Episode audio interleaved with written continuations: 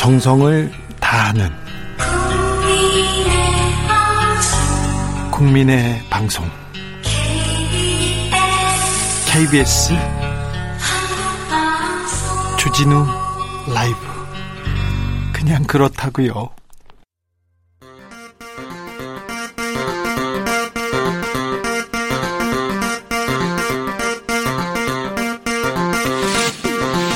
주진우 라이브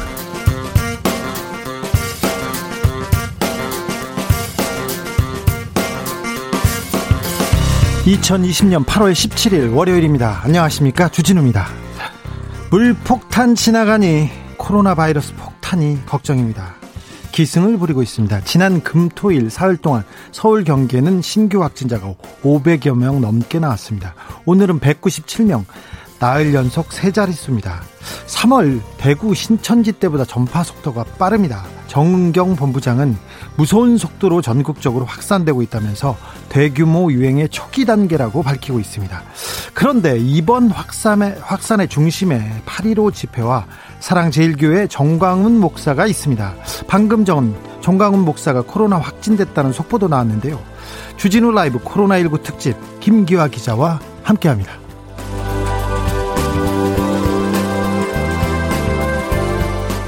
서울 수도권 코로나 확진자가 급격히 늘어나면서 가장 먼저 확보해야 될 것은 병상입니다.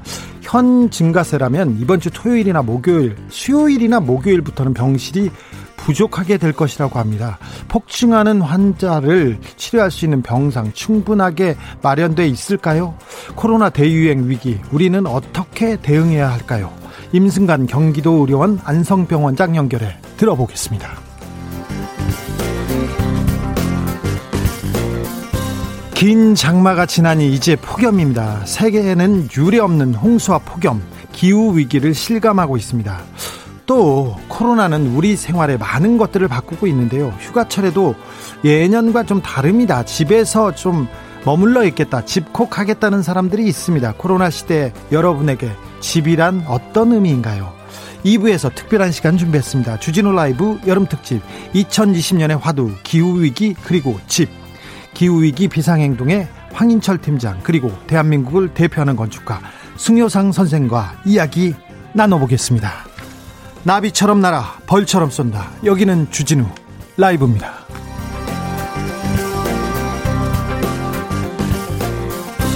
오늘도 자중자애, 겸손하고 진정성 있게 여러분과 함께하겠습니다.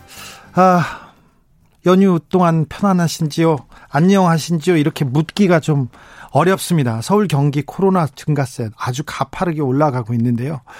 우리나라는 K방역 그동안 너무 잘하고 있다, 너무 우리는 괜찮다, 너무 믿고 안전함을 자신했나 봅니다. 살짝 방심했다는 생각도 합니다. 저부터 반성하겠습니다. 앞으로 마스크 더 잘 쓰고, 손도 2번씩 더 씻고, 야외 활동은 되도록 자제하고, 바깥에 잘 안 나가겠습니다. 이번 고비 잘 넘어가 봤으면 합니다. 진짜 위험하고 엄중한 시기입니다. 이번 위기는 정말 잘 견뎌내셔야 됩니다. 그런데 이런 시국에 대형 집회를 열다니요. 왜 꼭 그렇게 광화문에 다 모여야만 했을까요? 혹시 광복절에 광화문 근처 나오신 분들, 지나가신 분들이 계시면 당일 분위기 어땠는지 좀 전해주십시오. 연휴 마지막 날 열심히 일하는 분들 많습니다. 집에 시국인들 계신 분들도 있는데요. 여러분의 이야기도 좀 들려주십시오. 샵 9730, 짧은 문자 50원, 긴 문자는 100원입니다. 콩으로 보내시면 무료입니다. 그럼 주진우 라이브 시작하겠습니다.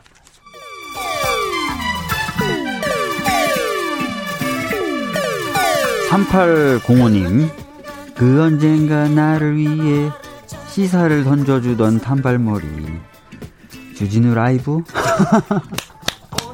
왜 이런 거 저 시키는 거야? 단발머리 휘날리며 늘 진실을 쫓겠습니다. KBS 1라디오 주진우 라이브.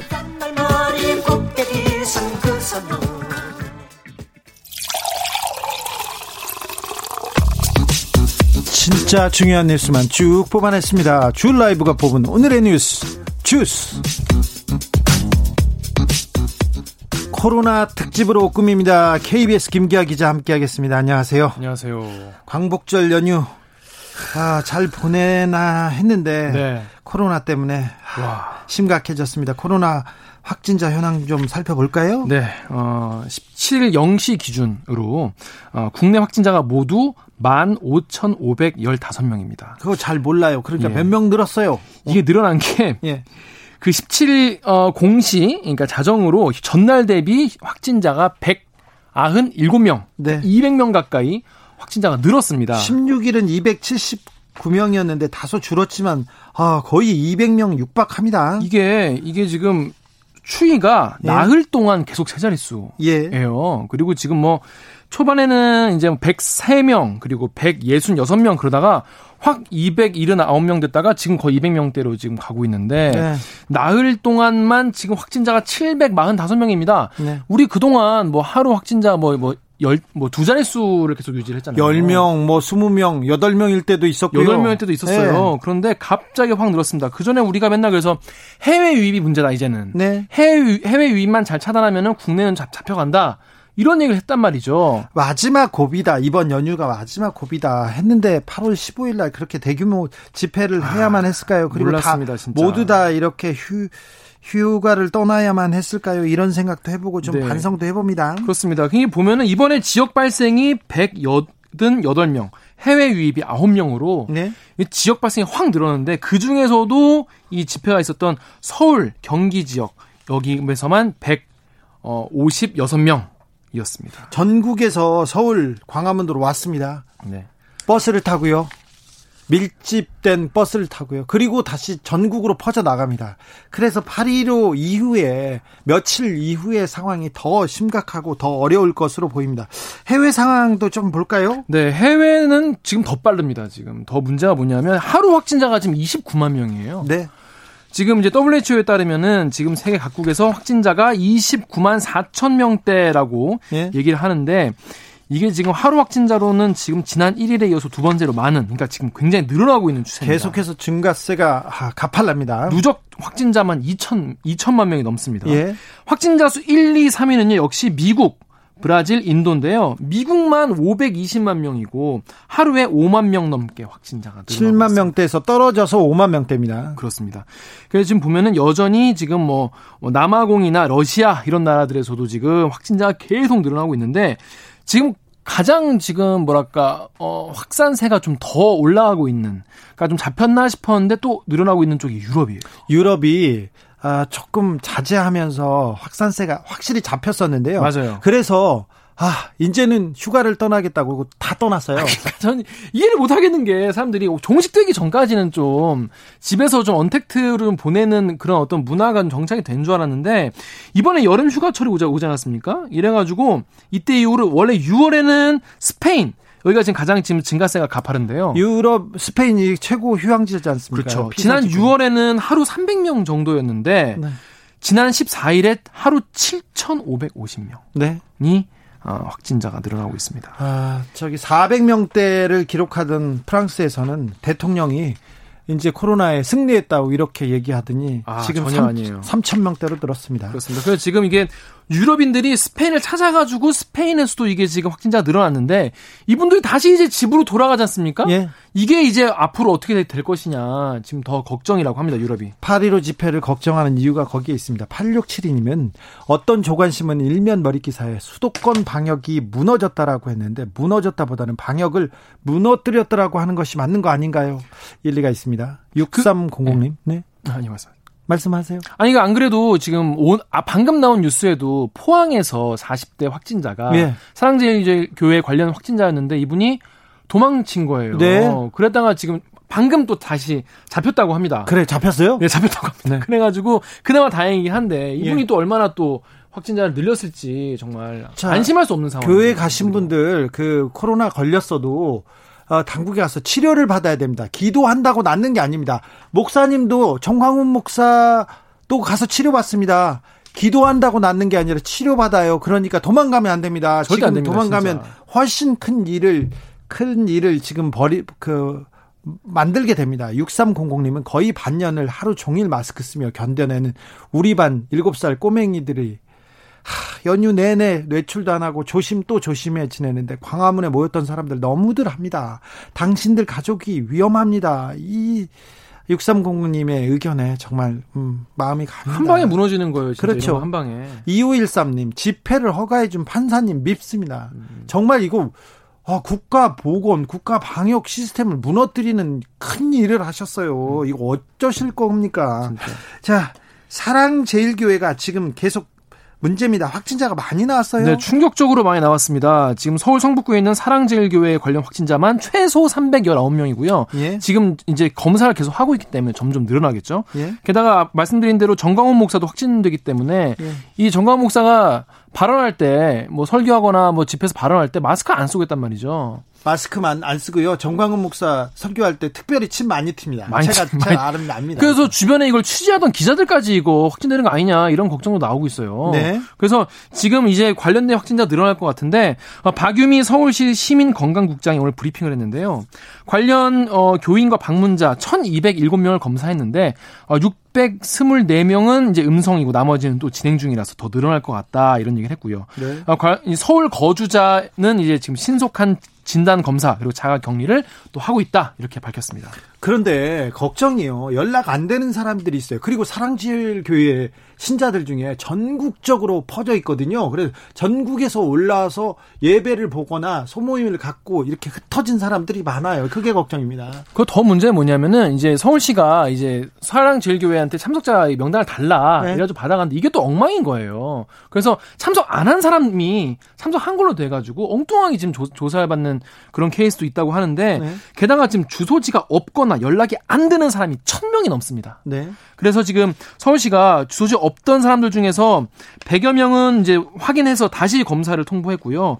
나머지 553명은 경찰과 협조해서 직접 연락이 안 되니까 네? 직접 집으로 찾아가는 등의 조치를 취할 예정입니다. 이게 얼마나 지금 이게 공권력 낭비입니까? 이게 지금 다른 검역 조치 해야 되는데 교회에서 뭐 자료를 제출했다고 하는데 제출도 미비하고 그리고 이 교회에서 그 출입자들을 그 꼼꼼하게 잘 적어서 관리했을 가능성도 조금 가능성이 낮습니다.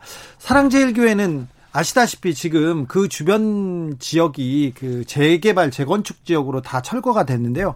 사랑제일교회만 지금 버티고 있습니다. 뭐 소위 다른 데서는 뭐 알박기라고 비난하는데 이분들은 뭐 정당한 재산권 행사를 한다면서 그 막고 있습니다. 그러면서 입구부터 막고 있어서 어떤 사람이 들어갔는지 어떤 사람이 그 외부인은 들어갈 수 없거든요. 네, 맞아요. 그래서 교인들 명단만 좀 꼼꼼하게 제출을 해도 이 방역에 도움이 될 텐데 이 부분 에 대해서 좀 부족합니다. 정광훈 목사님 그리고 네, 주변 분들이요. 그나마도 이 명단도 좀 그렇게 엉망이어가지고 지금 예. 방역에 지금 많이 문제가 있다고 하는데 이뿐이 아니라 이제 교회 관련 확진자가 많이 늘어났거든요. 예. 그래서 용인시 우리제일교회 관련 확진자 4명 늘어났고요. 여기도 제일교회입니다. 우리제일교회, 네. 사랑제일교회 아닙니다. 여기 사랑제일교회하고 관련이 없답니다. 네, 양천구에 있는 이 되새김교회 확진자도 3명 늘었고요. 그리고요. 또 여의도순복음교회가 또 문제예요. 여의도순복음교회 여기가 걱정이었어요. 예, 여기가 이제 합창하시는 분도 많고 그날 예. 이제 계신 분도 많은데 경기도에 거주하시는 주민 1명이 확진됐고요. 예. 지난 9일에 찬양 대회, 그러니까 이제 노래하시는 거 있잖아요. 예. 그거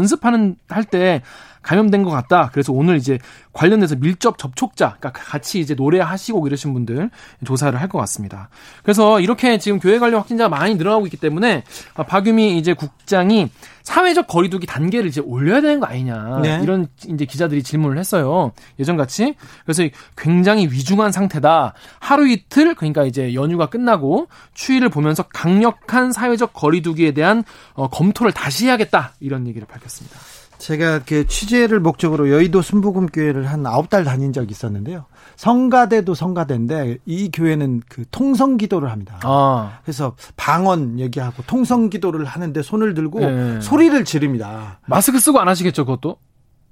지금 마스크를 쓰는지는 모르겠는데 네. 그때 아무튼 제 뒤에 있는 분이 방언 터져가지고 저한테 네. 침을 많이 난사했던 게 네. 기억나는데 이 교회였어요. 근데 여의도 순복음교회에서 결국 이 확진이 좀 퍼지고 있습니다. 걱정입니다. 아시아에서 전 세계에서 가장 많은 신도를 자랑한다는 여의도 순복음교회입니다. 각별히 좀 신경 써주셔야 됩니다. 정광훈 목사는 지금 중대본 그리고 서울시에서 고발했죠? 네, 그렇습니다. 감염병 관리법을 위반한 혐의인데요. 정광훈 담임 목사가 자가격리 조치를 위반하고 교인 명단을 누락하고 역학조사를 방해하는 이런 위법행위를 했다는 혐의로 고발을 했습니다. 네. 그래서 사랑제일교회에서 첫 확진자가 12일에 나왔었거든요. 네. 이때 근데 불과 나흘 만에 지금 250명 가까이 됐는데 이 허위 사실을 유포해서 신도들의 진단 검사를 고의로 지연시킨 바가 있어요. 그래가지고 이게 공동체의 안전과 생명을 위협하는 명백한 범법행위다라는 입장입니다. 정광훈 목사는 그 선거법 위반 혐의로 구속됐어요. 그러다가 네. 지금 법원에서 보석 판정을 받고 지금 잠깐 나와 있는 상태입니다. 그렇죠. 그때 이제 광화문 집회에서 특정 정당의 지지를 호소한 혐의로 이제 공직선거법 위반이거든요. 그래서 구속됐다가 풀려났는데 당시 재판부가 보석해주는 조건으로 뭘 얘기했냐면 이 사건과 관련될 수 있거나 위법한 일체의 집회나 시위에 참가하면 안 된다. 이 사건과 관련될 수 있거나 위법한 일제의 집회나 시위에 참석해서 안 된다. 예, 약간 애매모호합니다. 예, 그런데 그러니까 이번 이제 집회 같은 경우에 이제 허가를 안 해준 집회에도 참여했다는 그런 얘기가 나오고 있거든요. 예. 그래서 근데 이제 전 목사가 광복절 앞두고 한 달 전부터 전국 신도들한테 서울 집회 참가해라. 네. 올라가서 이걸 보여라 이렇게 독려를 했고요. 예. 지난 15일에 집회 당시에는 동화면세점 앞에 설치된 집회 무대에 올라와서 발언도 했습니다. 그러니까 이거를 다 어겼다는 건데요. 그래서 이 정광훈 목사의 재수감을 촉구하는 국민청원이 올라왔습니다. 그래서 신청 이 사흘 만에 오늘 오전까지 지금 제가 직전에 보고 온 데까지만 22만 명이 넘는 사람들이 동의를 했어요. 그래서 지난 15일에 국민민폐 전땡땡 여기 이제 전땡땡이라고 표시가 됩니다. 재수감을 촉구합니다라는 청원글에서 정광훈 씨가 보석으로 풀려난 이후에 이런 각종 집회를 열면서 코로나19 종식을 위해 애쓴 방역당국의 노력을 헛되게 만들고 있다. 이렇게 주장을 했습니다. 네. 그래서 검찰도요. 그래서 어제 보석 조건을 위반했다라면서 서울중앙지법에 보석 취소를 청구했습니다. 정광훈 목사가 선거법을 위반한 혐의로 구속됐습니다. 그리고 그 이후에 5개 집회, 각종 불법 집회를 계속 주도하면서 네. 계속 법을 어기는데 검찰권이 잘 미치지 않아요. 그렇다고 합니다. 그리고 구속이 어렵게 됐고요. 거기에서도 금방 나옵니다. 그런데 생각해보면요. 목사님들, 이 개신교에 대한 수사가 잘 이루어지지 않습니다. 그리고, 판결도 그렇고요. 우리 교계에 대한 검사님들, 판사님들의 따뜻한 시선, 따뜻한 네. 판결, 항상 좀 제가 우려했는데 정광훈 목사가 나오고 이렇게 8.15 대형 집회를 주도하면서 이 사회에 이 코로나 시대에 엄청나게 큰 누를 끼친 게 됐어요.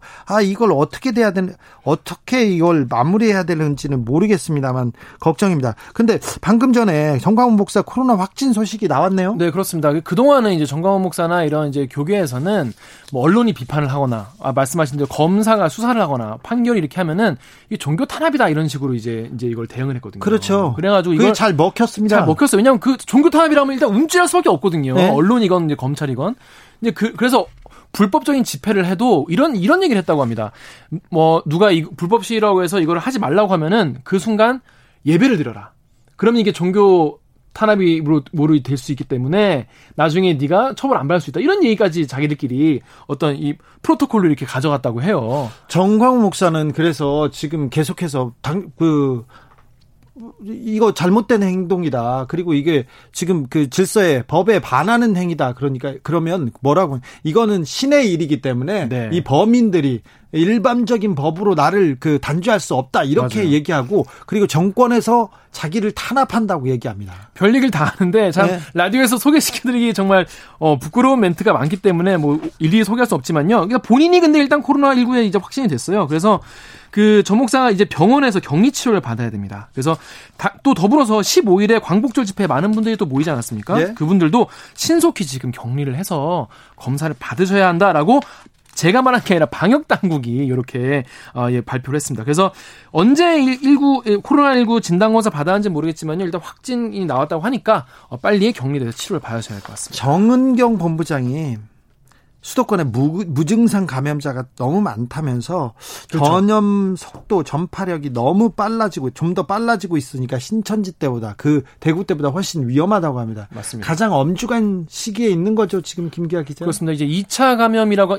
안 그래도 이제 정용 본부장 같은 경우에 가을이 되면 네. 2차 이제 그 페이지가 올 것이다. 2차 감염에 대해서 그 전문가들은 계속 우려해 왔어요. 그리고 이제 휴가가 이제 여름 휴가를 하는 사람들이 끝나면 가야지 하면서 미뤘단 말이에요. 계속. 네. 그래서 8월 말로 9월로 추석으로 이렇게 이제 미루고 있는데 또 추석 때까지 이렇게 미뤄지게 된다면 또 민족 대이동이 일어나면서 코로나가 어떻게 또 퍼질지 지금 방역 당국 입장에서는 굉장히 지금 조심을 하고 있었는데 이런 게 터져서 지금 완전히 비상이라고 합니다. 지금 비상입니다. 위기입니다. 우리가 좀 더 힘을 내고요. 힘을 내고 더 긴장의 끈을 조여야 됩니다. 지금 이 고비 잘 넘겨야 됩니다. 잘 넘길 수 있습니다. 이병진님, 온 국민이 참아가며 함께 노력해서 겨우 전과 같은 일상생활 가능해져 가는 상황까지 거의 왔는데 몇몇 무리들 때문에 처음부터 또다시 시작합니다. 안타깝습니다. 안타깝죠. 그렇습니다. 안 그래도 그 신천지 때보다 이번이 더 많이 위험하다 이런 얘기가 있어요. 네. 예, 그래서 그 외신들 같은 경우에도 이번 코로나 사태에 대해서 전반적으로 평가하는 기사를 쓰면서 한국 같은 경우에 굉장히 잘해왔다. 그렇죠. 그리고 확진자가 그러니까 우리나라가 지금 우리는 되게 문제라고 하지만 또 아까 말씀드린 대로 해외 확진자 수에 비하면 굉장히 적은 편이긴 하거든요. 아직까지는. 예. 그래서 얘기를 하면서 한국은 굉장히 관리가 잘 돼 있는 상황이다라고 하지만은 최근에, 그러니까 어제 상황까지 반영을 해서 종교 집단의 어떤 집회나 이런 것 때문에 좀 위기에 놓여 있다 이런 것까지 외신도 크게 다루고 있습니다. 네. 0337님 2단계, 3단계 거리두기로 자영업자들은 심각한 피해를 봅니다. 소송으로 피해 보상을 청구해야 합니다. 강력한 피해 보상을 요구해야 합니다. 이런 의견도 주셨습니다. 지금까지 KBS 김기화 기자였습니다. 감사합니다. 고맙습니다. 교통정보센터 다녀오겠습니다. 김한나 씨. 주진우 라이브.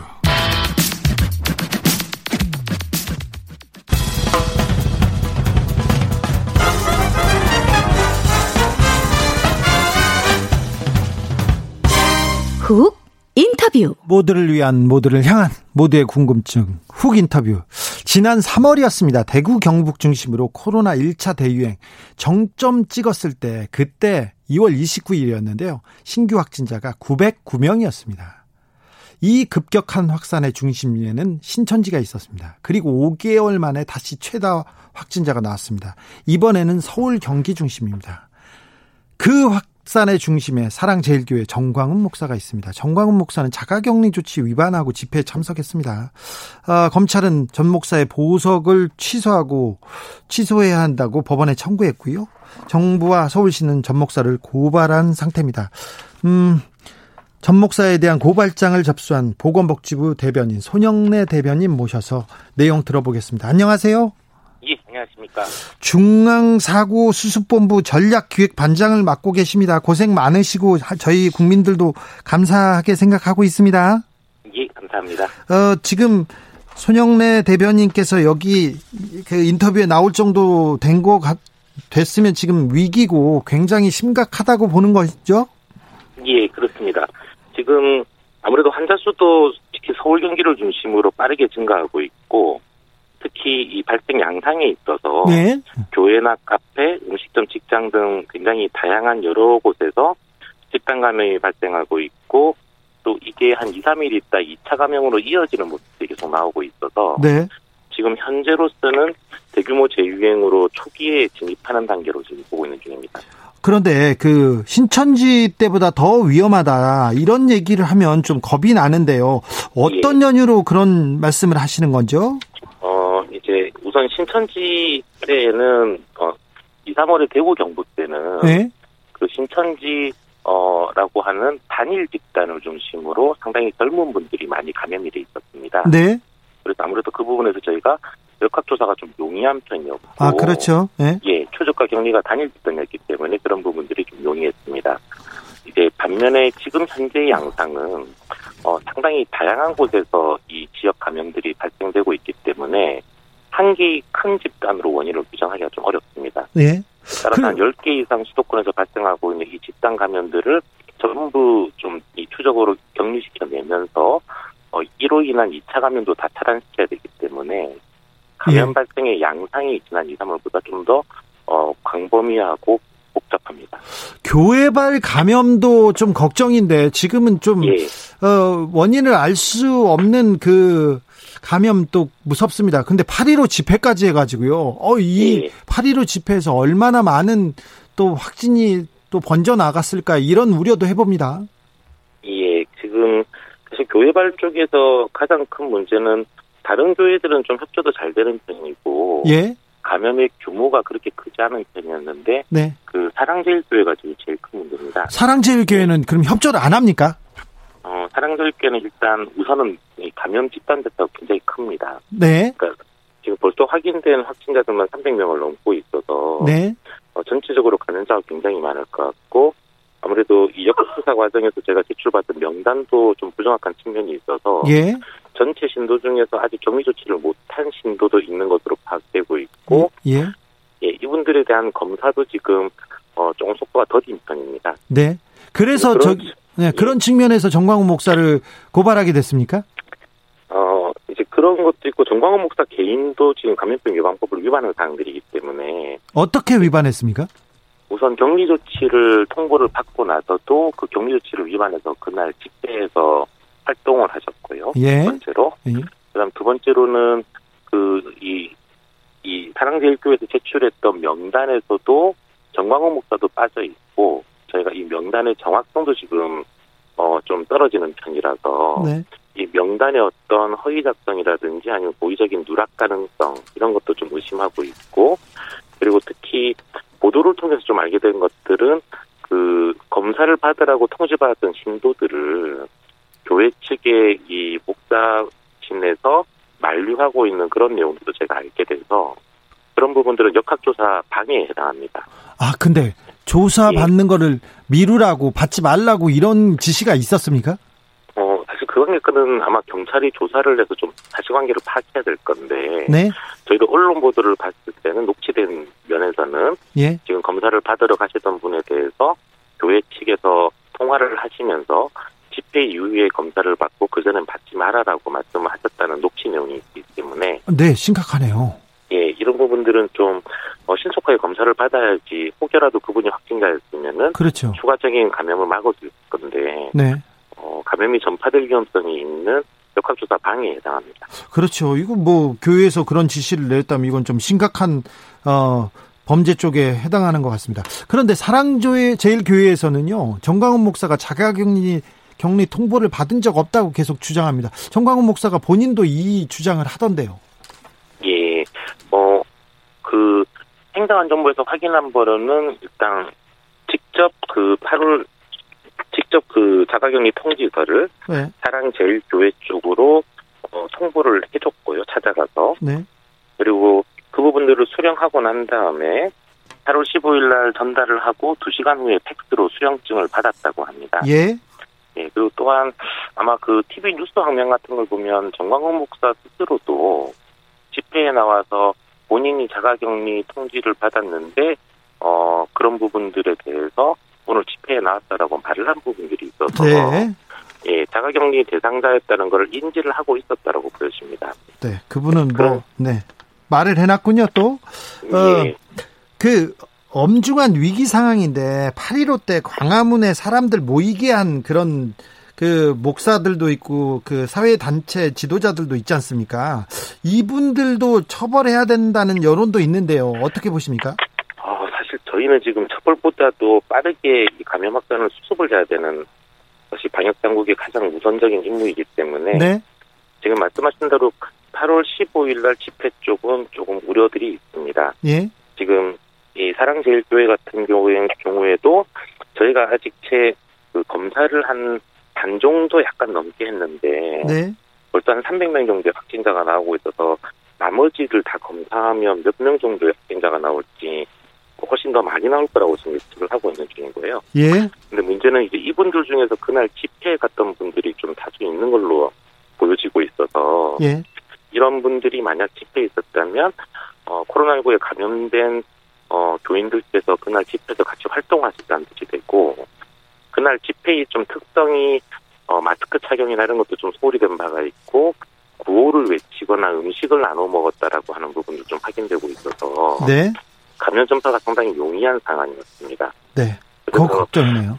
예, 그래서 지금 계속 저희도 메시지를 국민들께 드리고 있는 게 혹시 8월 15일 날 집회에 참석하셨던 분들 중에서 혹여나 발열이 나거나 호흡기 증상이 있으면은 빨리 담배진료소를 찾아가셔서 검사를 받기를 지금 요청드리고 있는 중입니다. 네. 이태원 클럽발 확진자 확산될 당시 발빠른 대규모 진단으로 대유행을 막았습니다. 정말 정말 기적적으로 잘 막은 것 같은데요. 이번 교회발 감염도 당국이 좀 선제적으로 대응 준비하고 있죠? 예, 그렇습니다. 지금 아무튼 최우선적으로는 지금 사랑제일교회와 같은 이런 큰 집단 감염들은 저희가 빨리 그분들을 찾아서 우선 격리 조치를 해놓고 검사를 하면서 확진자들을 찾는 쪽으로 지금 방역망을 가동하고 있습니다. 네. 서울 경기 지역은 지금 사회적 거리두기 2단계로 격상됐죠? 예. 그렇습니다. 그러면 우리 생활이 어떻게 달라집니까? 강화되는 예, 방역 대책 좀 알려주세요. 예. 2단계로 격상되면 앞으로 2주간은 저희가 가급적 실내 50인, 실외 100인 이상의 집합이나 모임 등의 취소를 강력하게 권고하고 있고요. 예. 그리고 방역수칙이 의무화되는 시설들이 대폭 확대됩니다. 뭐 PC방이라든지 결혼식장, 영화관, 오락실 같은 상당한 다중 이용 시설에서 방역수칙을 의무화시켜야 되고 네. 서울 경기의 스포츠 행사도 무관중 경기로 전환되게 되고 네. 이제 집단 발생이 있는 지역의 학교 원격 수업, 학교도 등교 수업들을 이제 못하게 되는 그런 여러 가지 좀 생활의 불편을 초래하는 조치들을 하게 됩니다. 대변인님, 네. 예. 3단계로 격상될 가능성이 있습니까? 3단계로 바로 격상하기보다는 예. 저희가 아마 금주 정도까지 상황을 보면서 이 상황이 호전되지 않는다면 이 2단계 조치를 좀 더 상승시킬 생각입니다. 예. 2단계 조치가 상승되게 되면 아까 저희가 실내 50인, 실외 100인 이상 집합 모임을 가급적 취소해달라고 권고드린다고 말씀을 드렸습니다. 권고했죠. 권고. 예. 근데 이제 권고가 아니고 이 부분은 행정명령으로 금지가 되게 됩니다. 아, 앞으로는요? 그러면, 네. 예, 50인 이상 모이는 상당히 많은 결혼식이라든지 여러 가지 국민들의 그런 모임들이 일괄적으로 다 금지되게 될 거고요. 50인 이하로 앞으로. 네. 그 다음에 고위험 시설이라 그래서 저희가 고위험 시설로 지정 관리하고 있는 유흥주점이나 아니면 뭐 PC방이나 놀이연습장 등의 이런 시설들은 강제적으로 운영을 중단하게 되는 조치가 될 겁니다. 마지막으로 코로나 확산을 막기 위해서 국민들은 어떻게 해야 되는지 좀 행동 지침 몇 가지 좀 부탁드리겠습니다. 알려주세요. 예, 특히 지금 서울과 경기에 계신 국민들의 입소가 중요합니다. 향후 2주 정도간은 가급적이면 외출과 모임을 자제해 주셔야 됩니다. 네. 그래서 좀 불효불급한 약속이 있었거나 이 모임이나 외식 같은 게 있었으면 좀 다 연기하거나 취소하시고 그리고 외출 시에는 마스크 착용이나 거리두기, 특히 지금 서울과 경기는 언제 어디서 코로나19에 감염돼도 이상하지 않은 상황이기 때문에 네. 가급적 밀폐된 시설, 밀집된 사람들이 모이는 그런 시설은 이용을 좀 꼭 피해 주시기를 당부드립니다. 네, 지금까지 손영래 보건복지부 대변인이었습니다. 감사합니다. 예, 감사합니다. 훅 인터뷰 이어갑니다. 우리한테 지혜와 용기를 가르쳐주신 임승관 경기도 코로나19 긴급대책단 공동단장 나와 계십니다. 안녕하세요. 네, 안녕하세요. 상황이 심각합니다. 원장님, 어떻게 이 상황 봐야 됩니까? 네, 매우 엄중한 상황이라는 인식에 동의합니다. 네. 경기도 같은 경우 도내 의료기관 생활치료센터에 해서 격리 진료 환자 제일 많았던 날이 지난 4월 6일이었고 네. 그때 이제 423명이었는데요. 네. 어제 이미 90자는 돌파를 했고 오늘은 뭐 460, 470 정도가 되고 있어서 네. 저희가 갖고 있던 경험치를 넘어서는 어떤 어려운 일들을 겪고 있습니다. 파주 스타벅스, 양평군 마을 모임, 용인 우리제일교회, 경기도에서 이런 스타벅스 커피숍 이 동시다발적으로 지금 확진자가 늘어나고 있어요. 네. 뭐 클러스터가 여러 개고 계속 경로 오르는 환자들이 지금도 하루에 한 6명에서 9명 정도 돈에서 나오거든요. 이런 부분들도 이제 우려스러운데 그보다 더 큰 어떤 우려가 되는 이번 유행의 특성은 고령층이 많다는 겁니다. 오늘 0시 기준으로 경기도 격리자 통계가 409명 정도 통계가 있었는데요. 예. 60대 이상 연령층이 35%를 넘고, 네. 이건 그동안 봄이나 초여름에 겪었던 것과 많이 다른 비율이고요. 예. 서울시 자료는 저희보다 더 고령자 비율이 높다고 들었거든요. 네. 그렇다면 조만간 중환자 병상 이슈로, 부족 이슈로 이제 연결될 그런 가능성이 있습니다. 수요일이나 목요일부터 병상 부족이 현실화될 수 있다고 하는데 지금 상황 어떻습니까?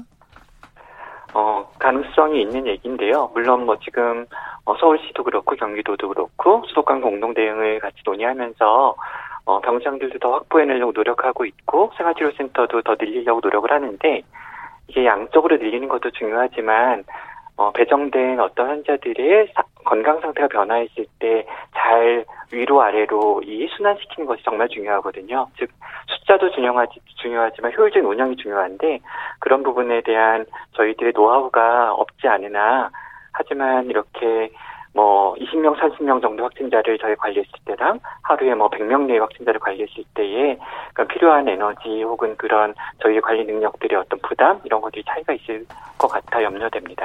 코로나 확산을 막기 위해서 지금 조치해야 될 것들이 무엇이라고 보십니까? 글쎄요, 요즘 한국 사람들 중에 방역수칙 모르는 사람 없을 것 같고요. 네. 청취자들도 너무 많이 들어서 알고 계신 거고 더 할 말씀이 없는 것 같은데 세상 일들 다 그렇듯 방법을 몰라서 안 되는 게 아니라 실천이 안 돼서 그런 거잖아요. 예. 금연, 운동, 식사 조절.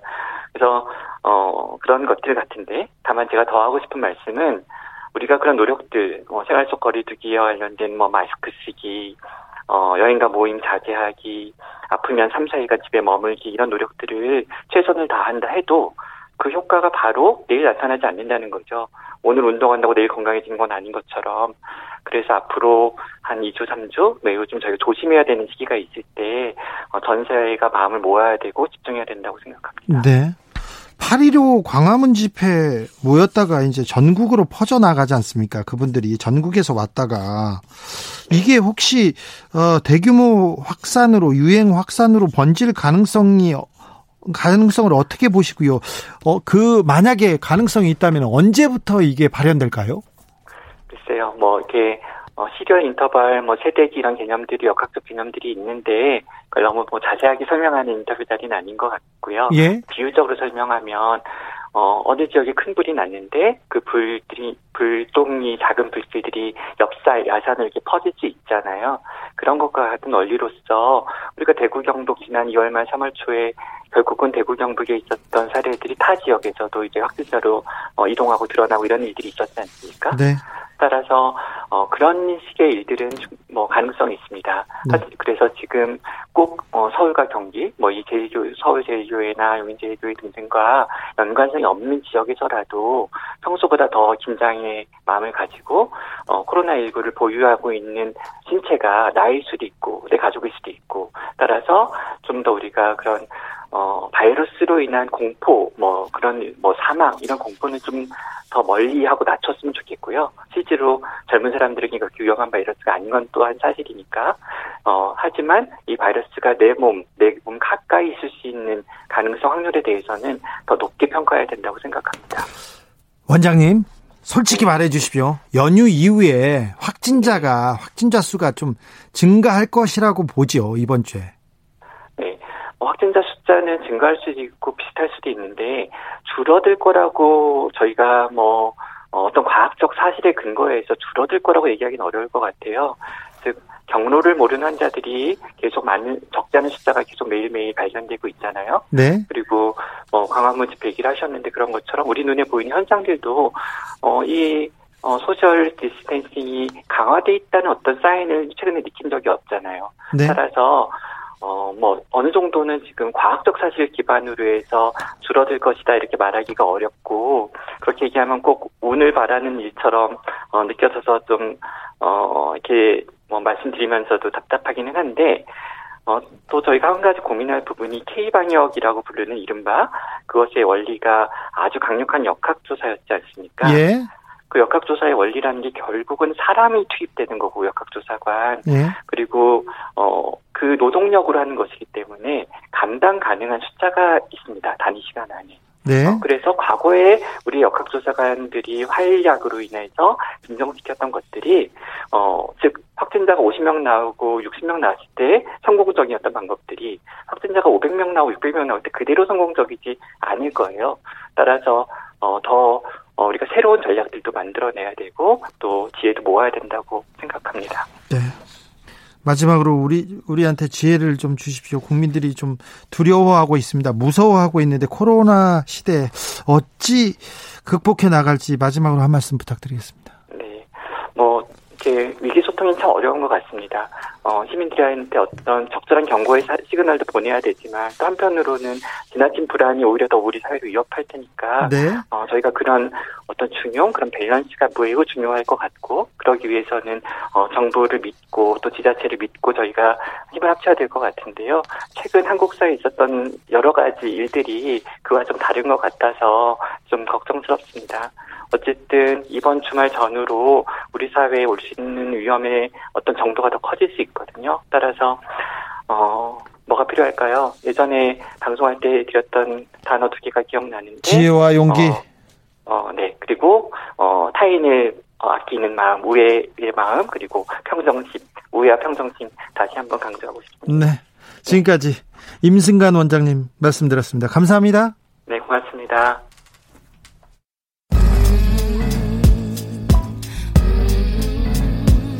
나비처럼 날아 벌처럼 쏜다. 주진우 라이브.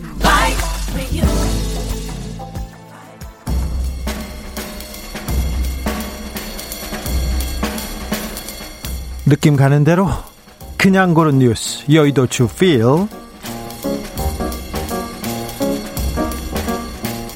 집단 감염 우려 속 광복절 집회 강행. 폭력 해산 불응 30명 체포. 연합뉴스 기사입니다. 100명 규모로 신고한 동화면세점 앞 신고에 집회에 5,000명 넘는 집회 참가자들이 모였습니다. 확진자가 무더기로 나온 사랑제일교회도 참석했고요. 1만여 명이 모여서 대통령 퇴진을 외쳤습니다. 인파들이 몰렸고요. 거리 두기는 뒷전이었습니다. 마스크를 벗고 구호를 외쳤고 노래를 부르고 음식을 나눠 먹었습니다. 폭력 시위로 변질되기도 했는데요. 보수단체 등은 집회 금지 구역을 넘어서 폭력을 행사했고요. 차로 들이받기도 했고요. 경찰은 30명을 체포했습니다. 네이버 댓글을 봤는데요. 정말 댓글을 보니까 무섭더라고요. 박원순 대규모 추모, 정의연 집회, 민노총 집회, 의사들 집회는 되고 왜 유독 문재인 정권 심판 집회만 탄압하나. 허구한 날 국민들 분영을 시키는 문재인 정권과 더불어민주당 반드시 우리 국민의 힘으로 심판해서 싹 다 몰아내 추출시키자. 이게 가장 많은 추천을 받은 댓글이었습니다. 두 번째로 많은 추천을 받은 댓글은 어떤 거냐면요. 집회로 정권 잡은 자들이 집회를 무서워하네. 세 번째는요. 경찰버스가 시민 2명 압사시킨 이야기는 왜 뉴스 기사에서 찾아볼 수가 없나. 가짜뉴스거든요. 있는 사실이 아니거든요. 없었어요. 그리고 100만 명 넘는다고 언론사에서 얘기하는데 왜 이건 안 나오지, 이런 게 네 번째로 많은 추천을 받았습니다. 이것도 가짜거든요. 제발 좀 네이버 댓글을 보면요, 위험하다 이런 생각하다가 무섭다는 생각합니다. 광복절 집회에 일장기를 휘날리고 있었어요. 집회자 참가자가 일장기를 들고 나왔습니다. 광복절에 코로나 2차 대유행이 올 거라고 위기라는 걸 다 알고 있었어요. 그런데 전국에서 광화문에 모여서 문재인을 탄핵하자고 소리 질렀습니다. 제가 8월 13일자 조선일보 가져왔는데요. 조선일보 A32면 문재인 8.15는 문재인 탄핵의 날. 그러면서 지역별 버스 시간표를 다 나왔어요. 8.15 시간표. 강원도, 경상도, 전라도 전국에서 버스를 대고 올라오라는 거예요. 집회와 시위 권리는 국민의 기본적 자유다. 왜 동성애 축전이 12일간 허용하면서 8.15 문재인 탄핵 집회는 금지하는가. 문재인을 규탄한다. 이러면서 얘기 나왔습니다. 대회장이 김경재 총재, 정광훈 목사도 있고요. 웅천 스님이라는 분도 있고요. 이계성 대표라는 사람도 있고요. 450개 단체가 있습니다.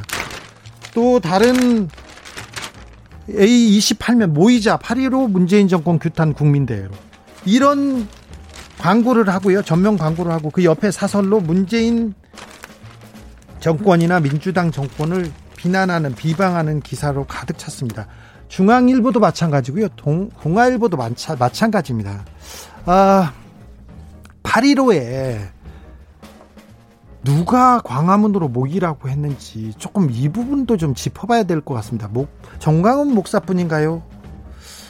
여기에 모이자고 했던 광고 냈고 광고를 실어준 조선중앙 동아의 책임은 없는지 저는 묻고 싶습니다.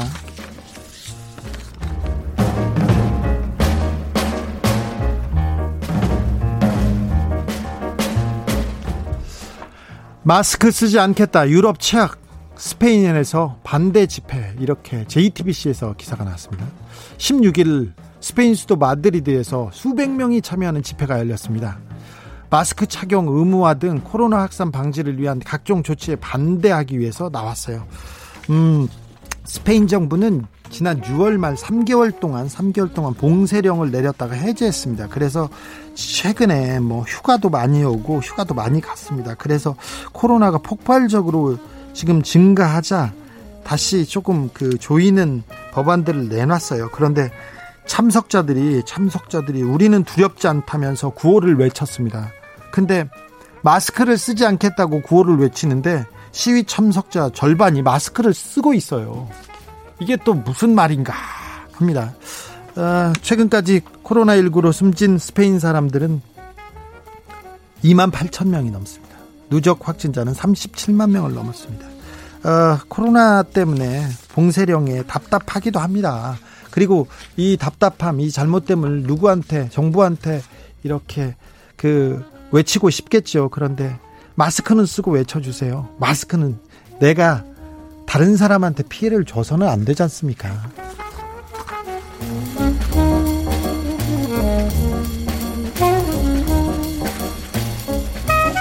킥보드 한밤 올림픽대로 질주, 경찰은 추적도 처벌도 어렵다. 중앙일보 기사입니다. 지난 2일 오후 10시 20분쯤 한밤중입니다. 전동 킥보드를 타고 올림픽대로 1차선을 달리는 사진이 하나 올라왔습니다.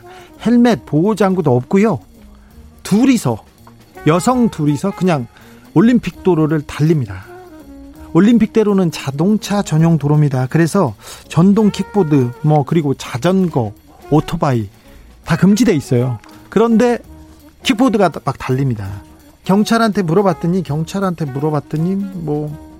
추적하기 어렵다. 이 CCTV 얼굴이 나오지 않으니까 그래서 처벌 어렵다고 얘기 나오는데, 올림픽대로 킥보드로 다니면 추적 처벌이 어려울 수는 있지만 어렵습니다. 근데 여기 달리다가는 살아남는 게 더 어렵습니다. 검은 옷 입고 타는데요, 진짜 어렵습니다. 위험합니다. 조심하셔야 됩니다. 생명보다 더 중요한 게 없어요. 올림픽대로 안 됩니다. 네, 킥보드 조심해야 됩니다.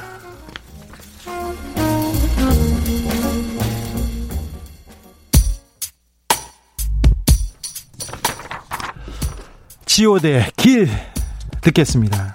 오늘 2부는 여름 특집으로 2020년의 화두를 준비했습니다. 우리에게 다가온 기후 위기, 그리고 집에 대한 의미 있는 이야기 기대해 주십시오. 저는 잠시 후에 6시에 돌아오겠습니다.